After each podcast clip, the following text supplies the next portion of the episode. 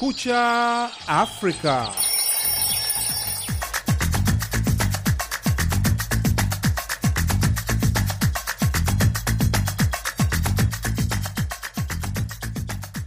Hujambo mpenzi msikilizaji, popote unapotusikiliza. Hii ni Kumekucha Afrika kutoka idhaa ya Kiswahili ya Sauti ya Amerika, Washington DC.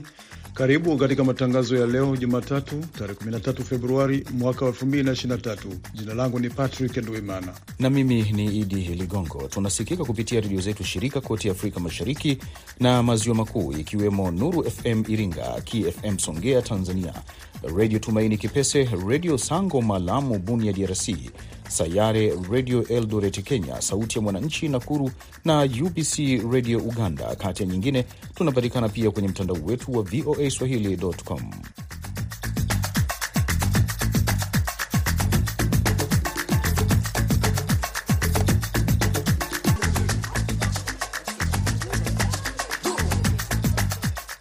Katika ripoti zetu leo, Februari 13 ni siku ya kimataifa ya redio. Je, redio ina muhimu gani hasa nyakati hizi za ushindani mkubwa wa mitandao ya kijamii? Redio ni chombo ambacho kinasikia watu mahali walipo, wakati mwingine kinavuka hata mipaka. Uh, redio si ghali sana. Na katika taarifa nyingine, mamlaka za Algeria zimemkamata mama na dada wa mwanaharakati anayetafutwa siku chache baada ya mwanamke huyo kwenda Ufaransa. Kundi la kutetea haki za binadamu na redio moja wamesema Jumapili. Ni baadhi ya vidokezo vya ripoti utakazosikia katika matangazo haya ya nusu saa, lakini kwanza namkaribisha Idi Ligongo akusomea habari za dunia.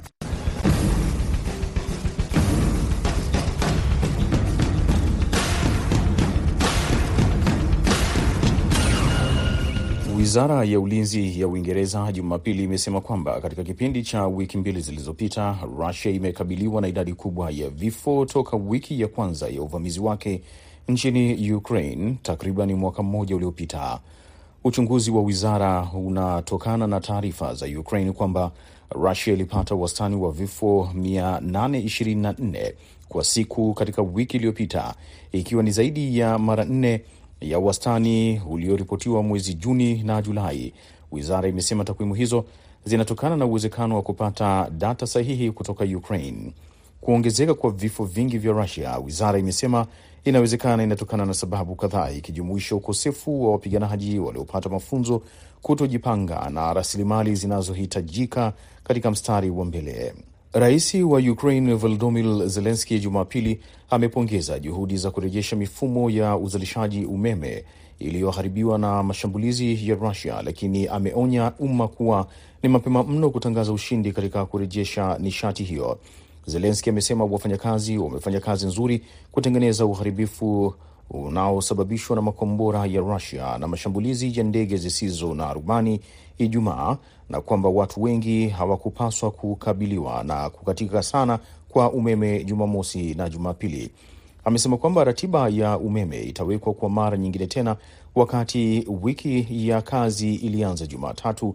Rusia ilifanya wimbi la mashambulizi mfululizo katika vituo vya kuzalisha nishati katika miezi ya karibuni na kuwafanya mamilioni ya watu kukosa taa, hita ama maji katika kipindi hiki cha baridi kali.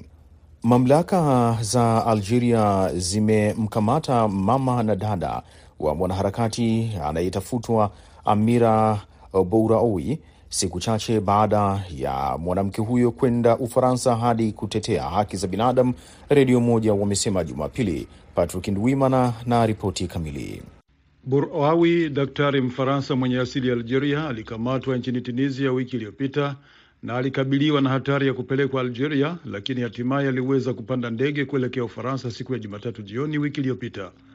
Mwanamke huyo mwenye umri wa miaka 46 alihukumiwa kifungo cha miaka miwili jela nchini Algeria mwezi Mei mwaka 2021 kwa kuukashifu Uislamu na kumtusi rais. Kuondoka kwake baada ya Ufaransa kuingilia kati kulisababisha sakata la kidiplomasia kati ya Algiers na Paris, huku Algeria ikimwita balozi wake kutoka Ufaransa kwa mashauriano. Jumamosi, maafisa mjini Algiers walimkamata mama yake Khadija Bouraoui mwenye umri wa miaka 71 na dada yake Wafa na kusaka nyumba yao. Kamati ya kitaifa ya uhuru wa wafungwa CNLD na redio M ziliripoti mapema Jumapili. Wafa aliachiliwa, lakini mama yake Borawi aliwekwa kiziwizini na kuhamishwa huko Anaba, karibu na mpaka na Tunisia, CNLD imesema. Ripoti hizo zimesema binamu yake ambaye anaishi mjini Anaba alikamatwa pia. Unaendelea kusikiliza habari za dunia kutoka Kumekucha Afrika ya idhaa ya Kiswahili ya Sauti ya Amerika. Hans Modrow ambaye alihudumu kama kiongozi wa mwisho wa kikomunisti wa Ujerumani Mashariki wakati wa kipindi kilichokuwa na misukosuko ambacho kilimaliza uchaguzi wa kwanza na pekee huru amefariki dunia akiwa na umri wa miaka 95. Modrow amefariki dunia mapema Jumamosi. Kundi la wabunge wa chama cha mrengo wa kushoto walitwit Modrom, mkomunisti aliyekuwa na mawazo ya kimageuzi, alichukua madaraka ya Ujerumani Mashariki muda mfupi baada ya kuvunjwa kwa ukuta wa Berlin na baadaye kuyaalika majeshi ya upinzani kuingia katika serikali, lakini hakuweza kupunguza kasi ya harakati kwa muungano wa Ujerumani. Wakati wa kipindi cha miaka 16 kama mkuu wa chama cha kikomunisti kuanzia mwaka 1973 Madrow alijijengea sifa ya kukabiliana na wanasiasa mashuhuri. Alikataa vitu alivyopewa na chama na kusisitiza kukaa nyumba ya kawaida. Na muungano wa NATO Jumapili umethibitisha kwamba kiongozi wake wa muda mrefu ataondoka madarakani Oktoba na kuanzisha duru mpya ya tetesi kuhusu mrithi wake. Wanadiplomasia mjini Brussels wanasema hakuna mwafaka wa nani atachukua nafasi ya waziri mkuu wa zamani wa Norway Jens Stoltenberg ya kuwa kiongozi wa juu wa kiraia wa umoja huo na mshirika wa magharibi. Baadhi ya wa washirika walikuwa wanafikiria kupanga kuongeza kipindi chake ambapo tayari ameshahudumu kwa miaka tisa kusimamia NATO inayoitikia mgogoro ambao umeanzisha vita vya Rusia dhidi ya Ukraine. Lakini Jumapili, muda mfupi baada ya Stoltenberg kurejea toka katika mikutano ya ngazi ya juu jijini Washington, msemaji wake amethibitisha kwamba ataondoka katika wadhifa huo baada ya mwaka huu.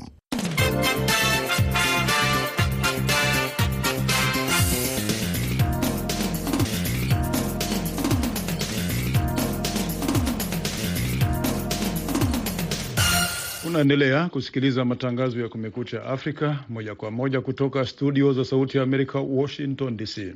Leo Jumatatu, Februari 13 ni siku ya kimataifa ya redio, ambapo mwenzetu Harrison Kamau amezungumza na Ayubu Mwangi ambaye ni mhariri na mtaalamu wa masuala ya wanahabari kutoka chuo kikuu cha Moi nchini Kenya. Kwanza kabisa alitaka kujua kutoka kwake umuhimu wa redio katika nyakati hizi zenye ushindani mkubwa wa mitandao ya kijamii. Redio ni chombo ambacho kinasikia watu mahali walipo, wakati mwingine kinavuka hata mipaka, na redio si ghali sana. Kwa hivyo kila mtu ambaye ana ana pesa kidogo anaweza akainunua na akasikiliza. Kwa hivyo redio inakuwa ni muhimu sana, kwa sababu ina inahakikisha kwamba mipango yote ya serikali, mipango yote ya maendeleo, mipango yote ya kukabiliana na maradhi, pengine magonjwa umaskini eh, kama kuna kitu ambacho kinahitajika kufanya kikipitia kwa redio, basi huwa kinaweza kufikia watu kwa njia ya urahisi sana. Na pengine labda nikuuliza, wakati huu kukiwa mitandao ya kijamii imezuka na kuwa na majukwaa mengi tu ambayo ni kando na redio, nafasi ya redio iko wapi bado nyakati hizi za mitandao ya kijamii? Nafasi ya redio ingalipo, kwa sababu unajua mambo yale ya mitandaoni ni mambo ya ambayo ni yanabadilika badilika haraka, lakini redio kile ambacho ina, inachokisema hasa ikiwa ni mambo ya utangazaji, mambo ya ya maendeleo, mambo ya sera ya, ya maendeleo, mambo ya kukabiliana na maradhi, mambo ya kukabiliana na hali ya mazingira, hayo hayakubadilika tu kwa sababu kuna kuna mwingilio wa mitandao ya kijamii. Hayo ni mambo ambayo bado yanakuwepo. Wewe kama mtaalam wa maswala ya redio na mawasiliano pia ungetaka nini labda kiimarishwe zaidi kuhusiana na mawasiliano ya redio? Ningependa hasa wataalam wa mawasiliano waendelee kabisa kufanya kufanya utafiti ambao utasaidia kuendelea kuimarisha kazi ya redio katika jamii, kwa sababu ile haiwezi kumalizwa na, na mitandao ya kijamii. Kwa hivyo hilo hilo ni jambo ambalo linahitajika kufanyika mchango wa redio katika jamii bado bado una, una ungalipo na unaendelea kutumika. Ndio sababu redio isiwe isiwe ni, ni, ni chombo cha mawasiliano ambacho umuhimu wako utakuja ku, kuharibika kabisa. Umuhimu wa redio ni kwamba redio wakati mwingine haina haina mipaka eh, ukijua kwamba redio ndio ambayo iliyoweza kushinda vita vya kwan, vita vya pili vya dunia kule kule bara Europa, basi unaona kwamba ni kifaa muhimu sana katika hali ya maendeleo na, na hata kilimo na mambo mengine mengi, mambo ya ya kukabiliana na eh, mabadiliko ya tabia nchi, mambo ya maradhi. Haya yote ni mambo ambayo redio bado itazidi kufanya hata kama kuna mambo ya mitandao ya kijamii ambayo yanakuja. Ni Ayubu Mwangi akizungumza na Sauti ya Amerika kutoka Nairobi.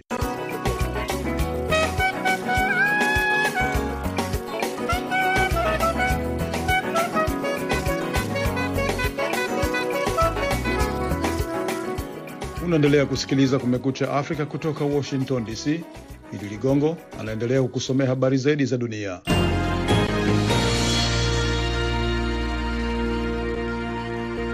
Maelfu ya watu wanaoupinga utawala wa Iran waliandamana kwa siku ya pili jijini Paris Jumapili kuyashinikiza mataifa ya Umoja wa Ulaya kukiorodhesha kikosi cha ulinzi cha kimapinduzi cha Iran IRGC kuwa ni taasisi ya kigaidi ikiwa ni mwitikio wa hatua zake za msako mkali wanaoufanya nchini humo.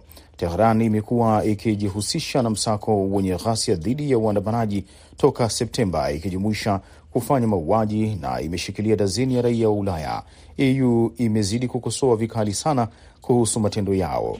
Ushirikiano baina ya wanachama wa EU wa Teheran pia umezorota katika miezi ya karibuni, huku juhudi za kuanzisha mazungumzo ya mkataba wa nyuklia zikiwa zimesimama na nchi hizo zimehamisha ndege zake zisizo na rubani kwa Rusia kusaidia vita dhidi ya Ukraine. Na nchini Uhispania nako maelfu ya watu walifurika katika mitaa ya Madrid jana Jumapili kwa maandamano makubwa dhidi ya serikali ya kikanda ya mji kuhusu huduma za afya.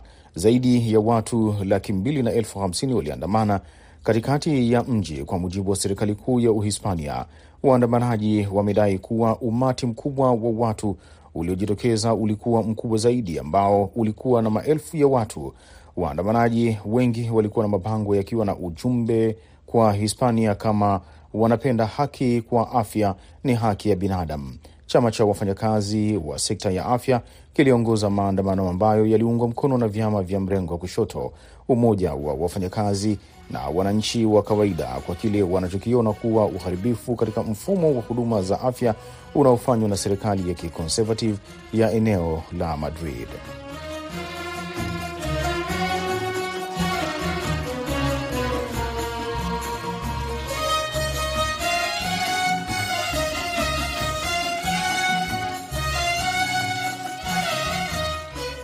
Malawi imefuta mashtaka ya uhalifu dhidi ya mkurugenzi mkuu wa idara ya kupambana na ufisadi Martha Chizuma kuhusiana na uvujaji wa sauti iliyorekodiwa ambapo alisikika akilalamika kwamba baadhi ya maafisa walizorotesha mapambano yake dhidi ya ufisadi.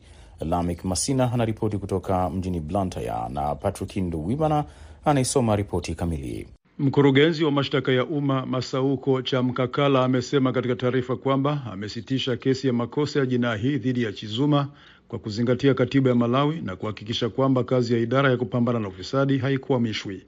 Chizuma alikuwa anakabiliwa na mashtaka mawili ya kashfa baada ya maafisa wawili wakuu aliyowataja kwenye sauti iliyovuja kuwa miongoni mwa wanaodhoofisha uchunguzi wake kumshtaki.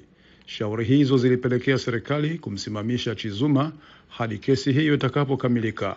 Kufutwa kwa mashtaka hayo kunajiri siku chache baada ya Marekani na wafadhili wengine wa kimataifa kuishtumu Malawi kuwapiga vita mabingwa wa kupambana na ufisadi badala ya ufisadi. Katika taarifa siku ya Jumatano wiki iliyopita, ubalozi wa Marekani mjini Lilongwe ulilaani kile ulichokiita unyanyasaji wa Chizuma. Ulisema pia kwamba serikali ya Malawi imekuwa ikiendesha kampeni ya vitisho dhidi ya mkuu wa kupambana na ufisadi nchini, lakini serikali ilikanusha madai hayo. Wakili wa Chizuma Marta Kaukonde ameiambia VOA kwamba amepokea taarifa za kuondolewa kwa mashtaka hayo kwa tahadhari kidogo, kwa sababu matangazo kama hayo miaka ya nyuma hayakuwahi kuwekwa katika vitendo. As you recall, the same pronouncements were made by the Minister of Justice. Kama unakumbuka, matamshi yale yale yalitolewa na waziri wa sheria mwezi mmoja uliopita na hakuna kilichobadilika. Tulimwandikia waziri, lakini hapakuwa na ukanushaji rasmi. Kwa hiyo tunasubiri kuona ukanushaji rasmi. Hata hivyo, Chamkakala amesema alimshauri katibu wa rais na baraza la mawaziri Colin Zamba kurejelea upya uamuzi wake wa kumsimamisha kazi Chizuma. Wakati huo huo, mawakili ambao serikali iliajiri wiki iliyopita kupinga agizo la kusimamishwa kazi kwa Chizuma wanasema wameondoa rufaa yao ambayo ilitarajiwa kusikilizwa leo Jumatatu.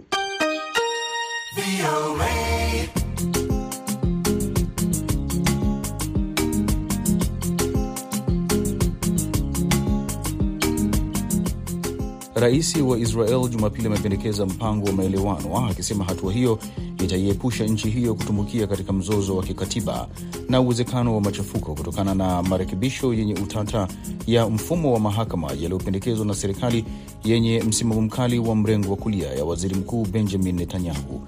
Ripoti ya shirika la habari la Reuters inasomwa na Patrick Nduwimana. Hotuba ya nadra ya rais Isaac Herzog wakati wa matangazo ya televisheni yanayotizamwa na watu wengi ambayo jukumu lake linalenga kuunganisha jamii ambayo mara nyingi imegawanyika, ilijumuisha wito kwa wabunge wa serikali ya muungano kusitisha hatua za kisheria za awali bungeni ambazo baadhi walikuwa wamepanga kuzianzisha wiki hii. Tumepitia muda mrefu katika mabishano ya kisasa, badala yake tupo kwenye hatari ya mzozo wa kikatiba na kijamii. Ninahisi sote tunahisi kwamba tunakaribia kuingia kwenye mtafaruku hata mtafaruku mbaya. Lakini waziri wa sheria Yariv Levin ametupilia mbali wazo la kuahirisha mchakato huo, akisema katika taarifa akijibu hotuba ya Herzog kwamba ingawa hapingi mazungumzo, suala hilo halipaswi kuhusishwa na maendeleo katika utaratibu wa kisheria. Vyama vya upinzani vya mrengo wa kati na kushoto vikimshutumu Netanyahu kwa kutaka kudhibiti mfumo wa mahakama hata kama yeye mwenyewe anashtakiwa kwa tuhuma za ufisadi, vilianzisha maandamano na kuitisha mgomo wa kitaifa kwenye bunge la Israel leo Jumatatu. Netanyahu ambaye anakanusha kuwa alifanya makosa katika kesi yake, anasema mageuzi hayo yanalenga kurejesha uwiano kati ya mamlaka za Israel. Kulikuwa na wito kama huo kutoka ikulu ya Marekani ambayo kawaida hujiziwia kujadili masuala ya ndani ya Israel. Ubora wa demokrasia ya Marekani na Israeli ni kwamba zote zimejengwa kwenye taasisi imara kwa mfumo wa ukaguzi na uwajibikaji kwenye mahakama huru, rais wa Marekani Joe Biden alisema katika taarifa iliyonukuliwa na gazeti la New York Times Jumapili. Ukusanyaji wa maoni wa hivi karibuni umeonyesha uungwaji mkono mdogo wa mabadiliko hayo ya mfumo wa mahakama yanayopendekezwa kama yalivyo. Mageuzi pia ni msingi wa mabadiliko ya kupongezwa na ukuaji, kuweka mambo kwa kuzingatia ukweli. Nina hakika kwamba mkusanyiko wa jumla wa mageuzi katika muundo wa sasa unaleta wasiwasi mkubwa juu ya uwezo wake wa kusababisha athari mbaya kwenye misingi ya kidemokrasia ya taifa la Israel. Herzog amehimiza mazungumzo ya haraka kati ya serikali na upinzani kwa kuzingatia kanuni tano. Kanuni hizo zinajumuisha kutunga sheria kwa kutekeleza sheria zote za msingi za kikatiba na kuziwia mahakama ya juu kuingilia katika sheria hizo. Kiongozi wa upinzani Yair Lapid amesema kuwa pendekezo la Herzog ni zuri, lakini hadi maelewano yafikiwe, mapambano hayatasitishwa na maandamano hayatakoma.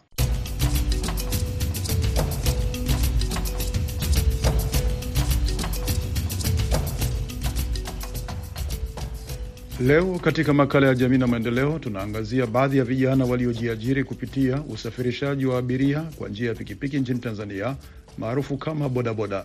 Vijana hao wamekuwa hawana furaha na kazi hiyo licha ya rais wa taifa hilo kuwashauri kutumia njia ya mikataba ili waweze kuona faida ya kazi wanayoifanya, huku wanasheria wakiitaka serikali isimamie kupitishwa kwa sheria maalum itakayolinda haki na maslahi yao. Mwandishi wetu wa Dar es Salaam Amri Ramadhani ametuandalia makala ifuatayo.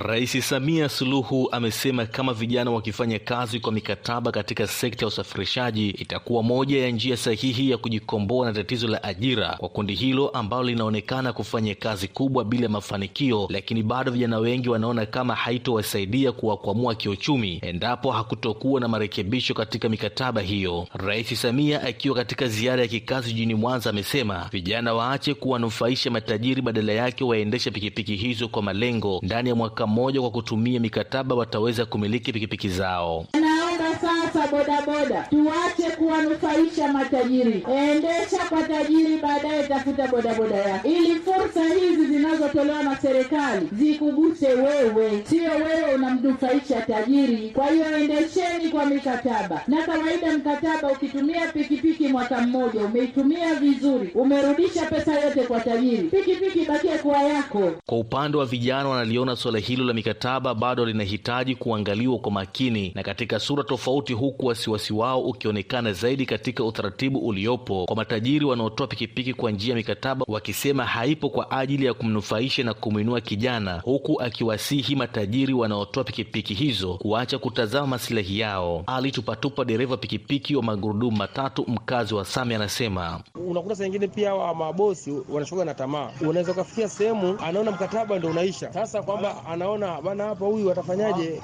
atatoboa. Yani akiangalia anaona anatoboa kwamba anakufanyia tu figisu figisu zozote hapa, ili mradi ushinde, kwamba yani wao bana, inaweza kusema hapo kwa kutusaidia, ila wapo katika kutu, kutuangamiza. Yani sana sana wanapenda kuangamiza, ni mtu ashindwe ili yeye aendelee kumpa mwingine, yani ashindwe huyu ampe tena mwingine, ashindwe huyu ampe mwingine, kwamba ndio asilimia kubwa bana, mabosi wengi wanafanyaga hivyo. Salim Sikira, kijana ambaye ni dereva pikipiki jijini Dar es Salaam, anaendelea kusema changamoto wanazokumbana nazo ni kubwa, kwa kuwa pana wakati hali inakuwa ngumu kwa kukosekana kwa abiria, na wanaporudi kwa wamiliki wa vyombo wamekuwa ni wagumu kuelewa na kupelekea kwenda kukopa ili kuweza kukamilisha hesabu ya mwezi. Mkataba ambao niko nao, ah, bosi ni mkorofi sana. Yaani hapa tunavyoongea tu, jana ametoka kuzinguana naye kwa mwezi, napeleka laki tatu, jana amepeleka laki mbili, bado laki nzima, bado kidogo tu achukue chombo chake. Niko radhi nikope kwa washikaji zangu niweke sawa, alafu mimi nitamalizana na marafiki zangu. Kama ikiwa imenibana sana, nitajua nitafanyeje, nitampanga bosi kama ataelewa. Niko robo ya mkataba, kidogo tu nimalize, napambana.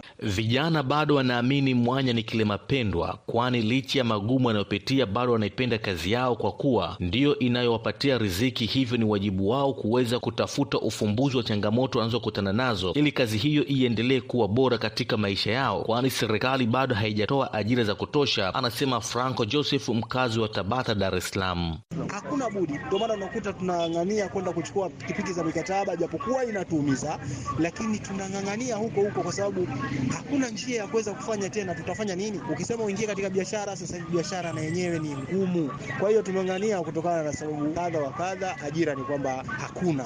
Kwa hiyo ndio maana tunang'ang'ania kuchukua pikipiki za mikataba. Waswahili husema huwezi kusukuma gari bovu ukiwa umekaa ndani yake. Njia pekee itakayoweza kuwasaidia bodaboda wa mkataba wanatakiwa kuelimishwa katika sheria za mikataba na haki zitokanazo na kuvunjika kwa mikataba hiyo baina ya pande zote zinazohusika katika mikataba, sambamba na kuunda vikundi vya kisheria ambavyo vitawasaidia kudai haki zao kutokana na mikataba walioisaini. Juma Mtitu ni wakili wa kujitegemea kutoka Tanga, anasema serikali iwalazimishe wamiliki wote wa bodaboda kujiunga katika kikundi cha kisheria ili watambulika kisheria, pamoja na vikundi vya bodaboda ambavyo vimejiunga vipewe nguvu ya kisheria. Serikali iwalazimishe wamiliki wote wa bodaboda kujiunga katika mmoja wa kisheria ili watambulike kisheria na kuwapa bodaboda mikataba kwa wale tu waliopo katika vikundi vya kisheria, ambapo hii sasa itasaidia pia hata kuzuia uhalifu unaofanywa na bodaboda kupungua. Kwa hiyo ikifanyika hivi, kuwa na vikundi vya kisheria vya wamiliki wa bodaboda wa bajaji wa hawa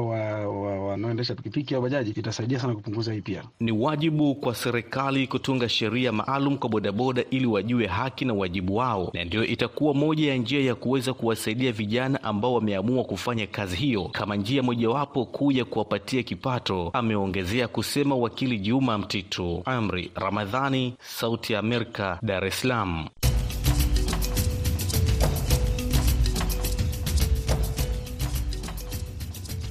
Unasikiliza matangazo ya Kumekucha Afrika kutoka idhaa ya Kiswahili ya Sauti ya Amerika. Matangazo haya yanasikika kupitia redio zetu shirika kote eneo zima la Afrika Mashariki na Maziwa Makuu na kwenye mtandao wetu wa www voa swahili.com. Pata mara moja burudani ya muziki.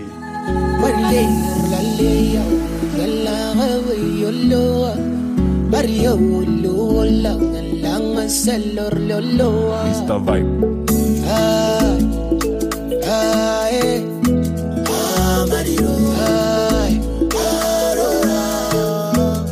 This one is for you. Kwa ajili yako tu. Yeah, nikilala naotaota kama unananita na penzi nipapase kama gita sevinanda vitamu mama sita. Ila weni number one katika moyo wangu. Na usije kuniacha. Penzi liwe chungu. Kwa utamu rahani mwage nionje onje ni rambe lako asali. Kwa mtukufu nifungue fungue nifungulie amani. Hey so tell me what it do tell me what it's gonna be.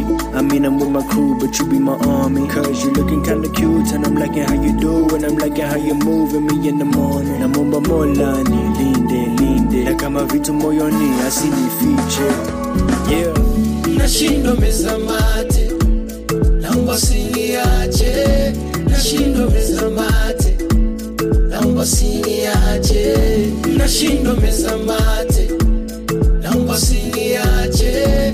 Nashindwa meza mate, naomba usiniache. yeah. na kama chila anasema watakiliwe na wewe na itabidi wazoe amani upendo raha na mama pene nibarikiwe nikulinde namwomba mola nisaidie usiku na mchana kuangalie. Mama mia roho ya tanzania. Na kama kazi endele na mina kuaminia katika ndoto zangu na kuwaza we nikupende my baby. I get emotional but I'm on my way I'm on my way. Malenjia panda kushoto au kulia. Kanyaga twende fasta mwende kasi kwa malia. Hodi hodi na meza mate mina kusikia mlangoni nifungulie like all my fears Nimejaribu kusahau.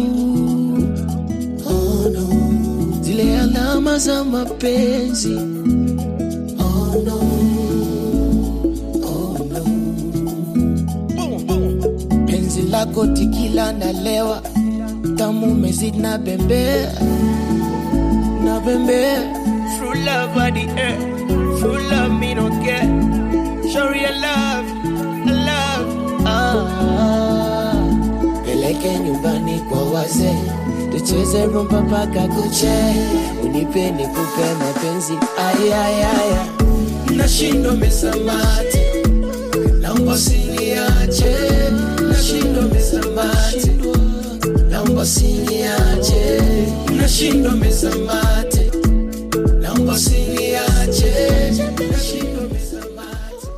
Kabla ya kukamilisha matangazo haya, Idi Ligongo anakusomea muktasari wa habari za dunia.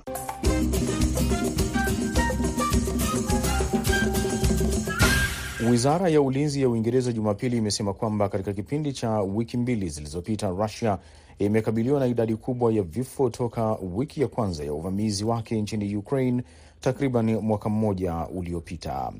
Rais wa Ukraine Volodymyr Zelensky Jumapili amepongeza juhudi za kurejesha mifumo ya uzalishaji umeme ili ambayo imeharibiwa na mashambulizi ya Rusia, lakini ameonya umma kuwa ni mapema mno kutangaza ushindi kabla ya kazi yenyewe kukamilika kamili.